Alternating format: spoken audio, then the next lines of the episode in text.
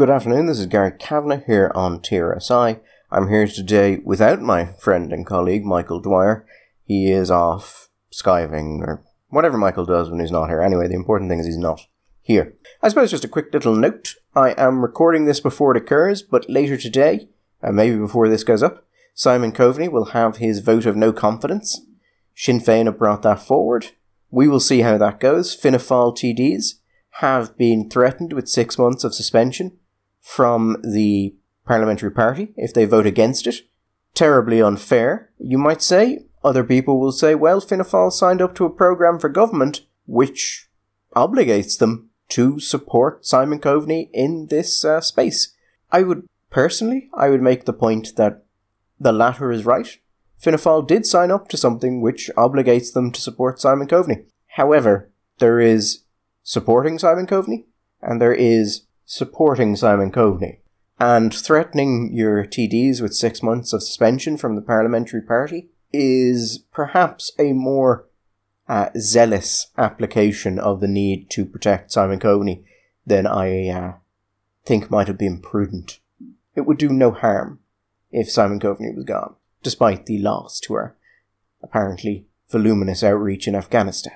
Anyway, it is a shame that Michael isn't available right now because we have just entered my favourite part of the year. That part of the year where if you stop what you're doing as you go about your day to day business and you just listen to the noises on the wind, you can just hear at the edge of your listening the words, I don't think that's a prudent use of public funds. And you know that we near the budget and that the Irish Fiscal Advisory Council has wakened from its slumber to give its yearly reminder that the current government and the Fine Gael government before that, and actually Fine Gael governments since the crash, more exactly, have again decided that the easiest thing for this country, just democratically the easiest thing, is that it continue its slow slide into bankruptcy. Because not going bankrupt would require things to happen. Difficult things. And, well, slowly going bankrupt, that's, I mean, a terrible thing, but politically has proven exceptionally popular. It's just one of those things. It's like housing. Everyone thinks more housing is great, just not near them. Everyone thinks the country not going bankrupt is also pretty great, apart from maybe some of the modern monetary theorists who think that it can't happen. But they just don't want any of the cost cutting to impact on them or for their taxes to go up. And so, in the fine spirit of Fine Gael over the last, oh, generation of its life cycle, we just won't do it because those are difficult choices, and difficult choices might lead to political repercussions. And the adults in most of the political parties have left now. And instead, we have people who'll just say, well, that's a problem for someone else, possibly a stranger. And so, no, we won't. We won't balance the budget. We won't do any of those things. We're going to invest. We're going to spend. We're going to take loans. We are going to aim to get our national debt to a glorious 250 billion. And then we will pray to God that nothing goes wrong. Or more exactly, we'll pray to God that nothing goes wrong while we're in control. Because, you know, if Sinn Féin takes over and we're 250 billion in debt, very easy to attack them for destroying public finances when actually we've pretty much done that entirely on our own. The budget is going to be an interesting beast this year because it is going to be pretty much exactly the same form as everything else this government has done. A desperate attempt to avoid making difficult decisions. Oftentimes, a desperate attempt to avoid making any decisions, or anything that could be construed as governance. So, Ireland's debt is not in a good place. It has been massively expensive to run all the pandemic supports. We're still running enough of them. And we are on track to get to about, I think, 250 billion in debt. Now, there are upsides to that. I mean, you can borrow on international markets at basically nothing, which is pretty much the only thing keeping the country afloat right now. And we have had strong growth in our um, corporate tax revenues. Really strong growth, actually, in certain areas, at least relative to what you've seen in other areas where you, they've totally collapsed. But there's a lot of troubles, a lot of stuff that needed to be decided. One of the biggest ones being the pensions. The pension age was to rise, or, well, eventually rise. Everyone knows that the pension system is currently unsustainable, absolutely unsustainable. And if we go at the current rate, you, and you're paying into a pension now and you're in your like your 20s or 30s, you're paying into a state pension, work on the assumption you're never actually getting a pension. At least not one you can in any way live from. The system is, is totally bollocks and has been for, at this point, decades. So, as part of trying to fix it, they wanted to move up the pension age. That makes sense. When pensions were initially introduced, you got your pension and then you die in a couple of years. Ideally for the government, you die before actually claiming the pension in that like brief space. But people have just, you know, like the bastards they are, started living longer and longer and living longer and longer on the state. But the problem is people who are in their 80s are not well suited to a lot of the work they would have done when they were young, so a lot of these people can't work after a certain age. So, government has to put up the pension age. Now, they wanted to bring it up to 67, but that was difficult in a democracy because sometimes when you really need to do something, the people you really need to do it to will vote for other people who will promise them that actually that thing doesn't need to be done at all and that they will fix it some other way, usually a way which isn't quite pinned down, but another way and it would be better for everyone involved. So it was given to the Pensions Commission to come back with recommendations, and the Pensions Commission did. Now, I don't think the report has been formally published yet, but little bits and pieces of it have leaked out. And their idea was that instead of putting the pension up to 67 immediately, well, you delay until 2028, and then every year you bring it up by three months, and then you would have a pension age of 67 in 2031. Now, that is the most civil service plan I have ever heard. It's uncomfortable to do this, so we'll push it off for a couple of years, and then we'll stagger it over multiple years, making an incredibly complicated system when we all know what needs to be done, and it would be far better to just rip the band-aid off and have people unhappy once, as opposed to unhappy over a three or four year period. Now, as part of that, they recommended that the, the delay in pushing up the pension age and doing it over that staggered amount would end up costing the state money, quite a lot of money. So they came back with the fantastic suggestion that what the state should do is they should go to self employed people and the PRSI that self employed people, that should raise from 4% to 11%, which is to say, the Pensions Commission, in order to avoid the awkwardness of putting up the pensions immediately, decided that the best course of action was to nearly triple the PRSI paid by the self employed. Now, that doesn't make a lot of sense on any level, not even political, because there are actually a decent chunk of self employed people in the country and they're kind of gonna notice if you triple their PRSI contributions. But that was the plan. That was the plan until Leo came out and said that wouldn't be the plan. That there will be no new taxes. I mean, the pension age will still go on this plan, but we're not going to raise taxes. In fact, we're going to increase pension payments and we're going to increase welfare payments. Um, we're not going to make anyone pay for this. And that's why the Irish Fiscal Advisory Council or shall we say, asking um, how exactly is this going to be done? The Irish Fiscal Advisory Council has been out earlier this year that uh, because you know when we came out and we said we're going to build all these houses, massive, massive amounts of houses.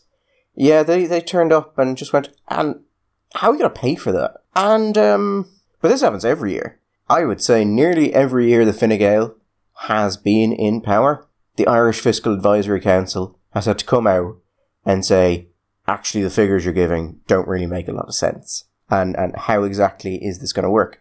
This year they've come out a bit stronger. This year they, they've said explicitly that the government has put together a budget so that it doesn't have to make difficult choices.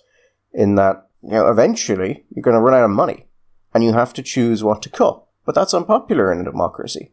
So basically, we have just said, well, we're just going to borrow. We're going to borrow indefinitely and there will be no new tax increases. Now, I'm not a man for tax increases, obviously. I, I think the old 18th century style of taxes are a sin, at least taxes on income, was a fine system.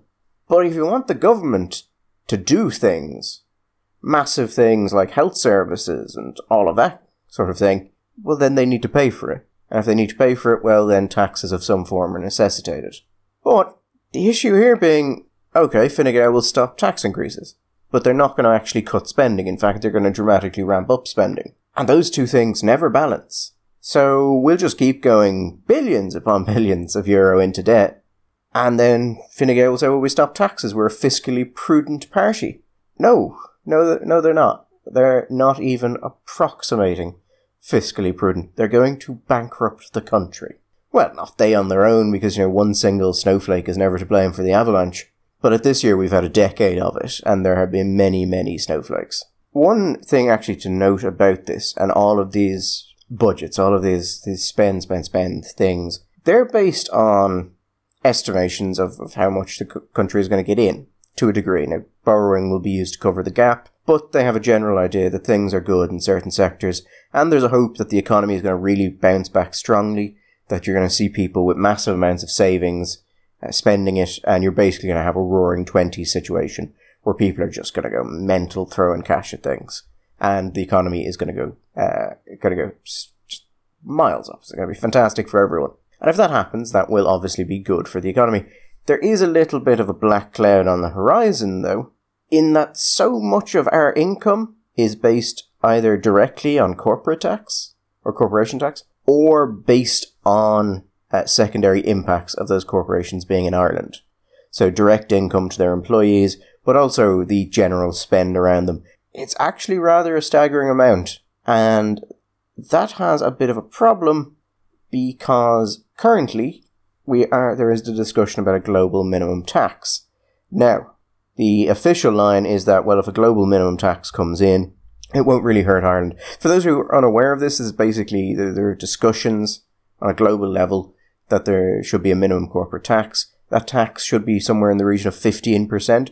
Ireland hasn't signed up to it. About four other countries haven't signed up for it. But other than that, there is pretty much global approval for this thing. And the argument about it is that, well, not signing it, it will reputationally damage Ireland, but signing it could be quite damaging to us financially. For years, the Irish line has been that it's not actually the tax rates that attract companies here. It's that we're an English speaking language with a highly educated workforce and all of the good things that we do. And to a degree, that is true. One thing that isn't mentioned, but use and more used to be true than is true now, there used to be an incredible amount of goodwill in America amongst American businesses for Ireland because so many people in America came from Ireland. That is lessening and lessening over time. And to be honest, I'm not sure how much of an influence it is now. Probably still somewhat of an influence, but far, far less than it was. However, if we were to see any sort of damage uh, to the country from a global minimum tax rate, because we're so heavily dependent upon those corporations, it could be absolutely devastating. It could absolutely be the sort of thing where perhaps you might want to not be hundreds of billions of euro in debt for. Because, you know, you lose a massive chunk of your tax revenue and suddenly those debts that were sustainable, well, they're no longer sustainable. And you're just paying massive amounts of interest. On that note, one of the accountancy um, umbrella uh, organizations, one of their lobbying firms, the CCAB, well, technically the CCABI, the Consultative Committee of Accountancy Bodies, I believe, is the technical. I very rarely see anyone actually use the full name. Consultative Committee of Accountancy Bodies of Ireland. So basically, that is your that's an umbrella group of bodies that deal with qualified chartered accountants, basically, and they are not uh, they're not positive as to what will happen if this global minimum tax comes in. They say that we'll suffer substantial economic damage. Their analysis is that um, somewhere in the region of 100,000 jobs will be at risk if this comes in. And that basically, if this comes in, it removes Ireland's tax advantage. We are going to find it very difficult to win a foreign direct investment FDI. And that um, that's not great. But they also point out that if we don't sign it, well, then yes, there will be uh, reputational damage. But if we do agree with it, then we're going to lose jobs, tax revenue. There's agreement that this thing is going to be bad for Ireland. The question is how bad. The government are saying that, well, if this happens, if there are these sort of reforms that are being pushed for by both the Americans and the OECD, then Ireland will lose about 2 billion in taxes a year, which is a problem because, well, corporate tax revenue is 20% of exchequer receipts, which is not a great thing. However, if these lads are right, well, that's a whole different ball game. That's a far worse scenario. Now, this is coming from chartered accountants. You could argue there is an interest for that profession that nothing could be done to uh, jeopardize the movement of multinationals here who are perhaps very interested in tax affairs such that they would require the work of large amounts of chartered accountants. So there may be a sectoral interest in this. On the other hand, you would expect that chartered accountants would have a very solid understanding of what companies in the area care for and why they are in Ireland, because they are the people who do these sorts of things. It certainly seems possible. It's difficult to tell exactly because it depends on wider business climate, but it could be uh, potentially devastating to Ireland. And like everything else, we are just going to walk right into it on the assumption that the good times will keep on rolling and nothing needs to be done other than that, because doing anything other than that would be a decision, and we can't have those. We can only have things that happen at least from 2025, because then they are someone else's problem. And if that someone else is a variant of Fine Gael and Fianna well, then 2030, and then it will be someone else's problem, and so on. For all I complain about the level of governance of the current government and of their ability, I will at least give them this. They have been incredibly consistent. They weren't able to govern when they started, and by God, they're not going to be able to govern when they leave. Things just happen. No one knows why. No one has any plans. To the extent they have plans, they're clearly not going to work. We have people just announcing things that don't link together. I mean, Eamon Ryan came out there. The government wants to have by 2030 70% of Ireland's um, energy being provided by renewables. Well, maybe we're going to do that at 80%. Okay, is that a solar run from Ryan? No one seems to quite know. But you know what? Let's just bring it up over 10%. Who cares? And he does this immediately after all these Amber Alerts and threats of blackouts and all the issues we know are there with renewables because we're seeing them and we're seeing them in, at an increased pace. But like, just why not? Come out, say you're going to increase it by 10%. None of this will ever be done, so it doesn't matter. Well, actually, it, it matters deeply because the government is going to tell the civil service to work towards it, and the civil service is going to implement things to move towards it, and they'll be damaging in and of themselves, but we'll never actually get to it, so you can just move the models wherever you want. One actual thing on, on the on the budget, one Leo has said, when you look at the quotes and what he's actually saying about this, and he's talking about why we need to have a welfare package in the budget. Saying because we've seen the return to inflation and the cost of living is now rising. And, you know, that's the, if, if people don't see increases in these, uh, in these welfare payments, well, their standard of living is going to fall. And as a party that believes in a just society, we can't stand over that. He then says we're also a party that believes in rewarding work, which is a weird thing to say just after you say I'm going to increase the welfare payments. But you know what? It's good to get the soundbite in, I can't hold that against him. And he makes a good point that as inflation rises, as cost of living rises, payments will go down effectively in their value because everything is more expensive. So your standard of living could fall due to that. Fortunately, there is a policy that would actually enable that to be done automatically without politicians actually needing to get involved at all called indexing.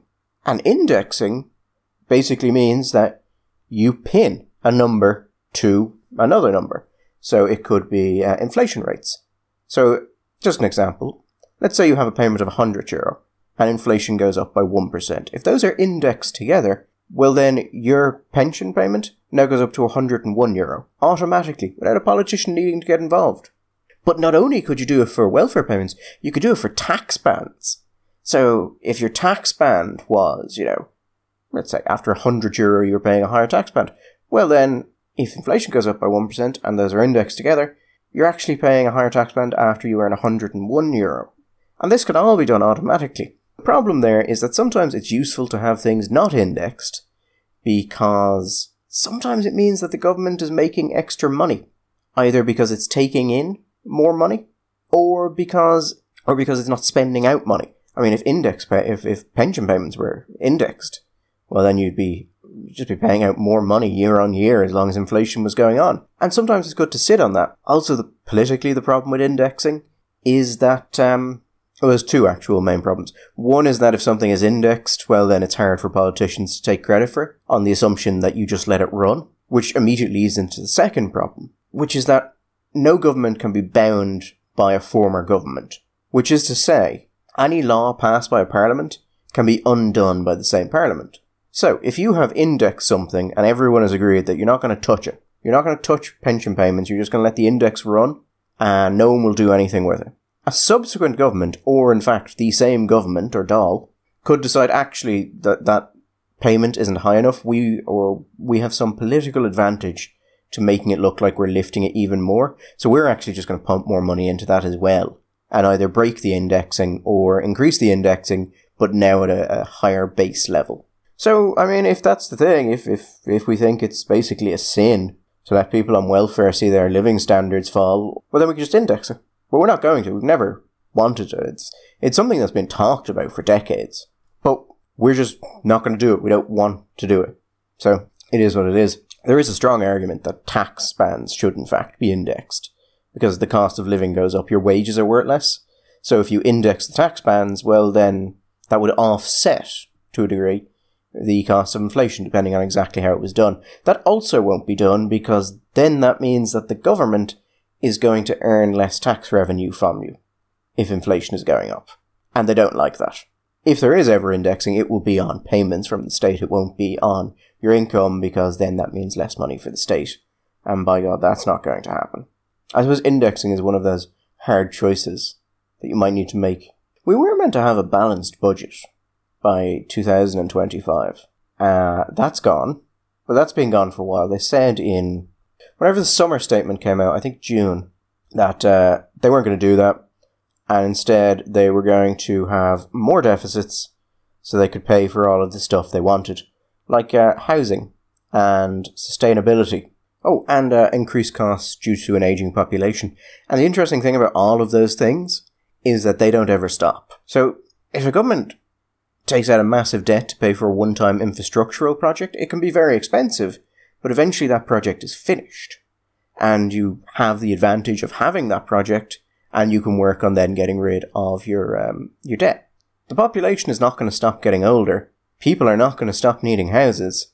And the sustainability things will cost simply so much over the projected term that we will never meet that target and therefore never stop paying for it. And all of this is based on current levels of corporation tax receipts.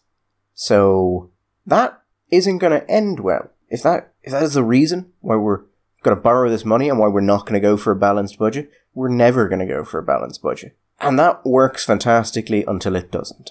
You keep running this, you keep building a deficit, gives you a lot of cash, lets you do a lot of stuff. Your problem is always what happens when something unexpected happens like let's say the collapse of corporate tax receipts, and then you're left with just this massive amount of money you can no longer afford to repay. And that is generally when you go to the wall. On the subject of funding, there's actually an interesting article by uh, Dr. Sean Barrett, the economist, I think it was Trinity based, could have been UCD, but I think Trinity based, on the Irish Health Service. It's titled Ireland's Health System Isn't as Underfunded, Understaffed, or Under Resourced as We Think and it is largely about the widespread public perception that the problem with the Irish Health Service is that not enough money was pumped into it, which is not true. By OECD standards, the Irish Health Service has massive amounts of money pumped into it. Now, some people will say that actually it's a historical issue. While it now has massive levels of funding pumped into it, it didn't have that historically, and that's the problem. The problem with that claim is that when we started pumping more and more money into the Irish Health Service, into the HSE. We didn't really see much of an improvement in outcomes. So the money we put in didn't really seem to have much impact, which then led to claims that actually we needed more money and more money and more money, and actually we're trying to undo decades of um, misuse and uh, underfunding of the service. And that's why we just keep pumping money in and nothing is happening.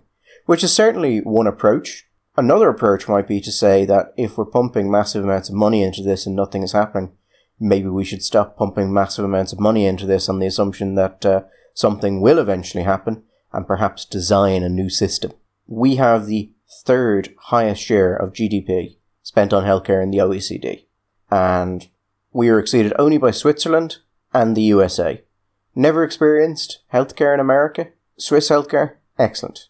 One thing that, it, that, that this article does go into, which I wasn't, I wasn't aware of, I knew that numbers had increased, but not by this much, is that the number of medical and dental staff in the public health service increased by 32% between 2010 and 2019. I had known that between 2010 and 2019, public expenditure on health increased by 28, nearly 29%, but not that the staffing levels had increased uh, by that amount. And it makes the argument that, and this is quite a, a good point, Ireland has a much lower proportion of its population over 65 than other OECD countries. So we should have a much lower level of uh, healthcare cost because old people are incredibly expensive on the health service. Young people tend to have um, acute things. Things will happen to young people that won't happen to old people, and well, not in the levels that they happen to young people. Old people tend to have chronic illnesses, which put constant pressure on the healthcare system. He also spent some time talking about one of the issues with the healthcare service, which people don't like talking about because the solutions to it are not palatable politically, and that is the massive amount of nurses in Ireland. So, the Irish ratio of nurses to doctors is 4.5. So, for every doctor you have, you have 4.5 nurses. That is the second highest in the OECD, 67% more nurses per doctor than the OECD average. Then each of those nurses is paid on average, the average remuneration is 64,200. That's the fifth highest in the OECD, 31% above the OECD average. Massive amount of nurses, paid far more than the average in the OECD, could be rather suggestive of uh, a cost that could be cut. Now, in order to cut it, you have to use more effective time usage of the rest of the nurses' time, which would involve breaking the unions, because they're not going to accept that. Hence my statement the other day with Michael that there are many ways to fix the Irish Health Service, but they just all involve firing people and breaking the unions. Which is one of the reasons why it's never going to happen, because, well, these people vote. And these people care far more about their position in the healthcare system than the general population. So they're far more likely to vote against you for sacking them than the general population is to vote for you for sacking them. Also, nurses are immensely popular and are seen as just one of those groups you have to be nice to. So if you were to sack thousands of them, well, that would be not politically good, even if necessary. And it's a good article, I'll put a link to it below. Sean Barrett is usually interesting on this kind of stuff. But it's just another kind of area in which there are massive cost savings that could be achieved in the HSE. They won't be achieved. There are massive cost savings, savings that could be achieved all over the Irish government, but they won't be achieved. But yet, we have also dedicated ourselves to no new taxes. And I think there is a strong argument that there should be no new taxes. But you need to balance spending, you know, what you're taking in and what you're spending. And if you're not going to raise taxes, that means you need to cut costs somewhere. So you can either cut service provision or you can increase efficiency in these organizations by restructuring, sacking, new employment systems, things like that. And if there is fat in these that you can cut off, you can do that without impacting on service provision. But we don't do that either because that's politically difficult. So the easiest, we have found ourselves in a situation where politically the easiest thing for the government to do is to slowly bankrupt the country. And that's what they're doing. And the opposition parties would absolutely do the same thing. Some of the opposition parties might be more likely to raise taxes. But if they raise taxes, they would just use the money to spend more, which would then necessitate raising more taxes, and more taxes, and more taxes, because unless spending is balanced, there's always going to be a reason to raise taxes. So effectively, uh, Ireland is, um, in a, a formal fiscal sense, fucked. I think would be the general way of putting that and we are likely to remain in that state for the foreseeable future. And none of the parties are interested in fixing it because fundamentally most of them are no longer serious political party the parties. They are pretty much just colonial bureaucracies, but the Home Office will no longer pick up and they frankly don't know what to do with themselves. So they take the path of least resistance. And Irish people are very fond of the path of least resistance. It's clearly not going to end well. I think part of this may just be that Fianna and Fine Gael have been in government for so long that they kind of just seem done with the entire thing, which puts one in the unfortunate position of who is an alternative to those parties, and there aren't very many. I'm not really surprised in, in Fine Gael that Fine Gael would do this, that they would avoid these hard decisions. Fine Gael, when they got in after the crash, and they just missed out on the majority, and they had to go in with Labour, there were many people in Fine Gael who were secretly rather delighted with that situation. Because, well, then there was a reason not to do some of the things they had said they would do that would have been very difficult to do and would have put them on course for showdowns with unions, with NGOs, with everyone, and would have given Fianna space to grow again. So they came in with Labour. Labour basically was used as an excuse or a reason to pretty much totally negate the best chance in this country's history to actually seriously reform its civil service and civil structures down to the NGO level. And Fine Gael had the opportunity, they ran on that platform, and then they absolutely bottled it. And they were quite happy that they bottled it, which was far worse. They pissed away the greatest chance they had, and now they continue as a shadow of what they've once were. The Fine Gael manifesto from that um, from that election is probably one of the finest election manifestos ever created in this country. It's fantastic. And they implemented absolutely none of it. And here they remain. It is slightly unfair to blame Fine Gael for so much of this, I suppose. Technically, Fianna Fáil is in control, but Martin seems to have so little care for how the country is actually governed, and so little input on what is actually being done. The man is basically a phantom, that it's very easy to see any mistake that's done as Fine Gael's. Because it certainly seems that if Martin said something and Leo said, no, we're not going to do that, Martin simply quietly nods and agrees. Because nothing can upset the apple cart. Anyway, that has been me on my own. Michael should be back for Friday, where I'm sure we will have a more uplifting show that will be less about budgetary figures. And won't that be fantastic? All the best.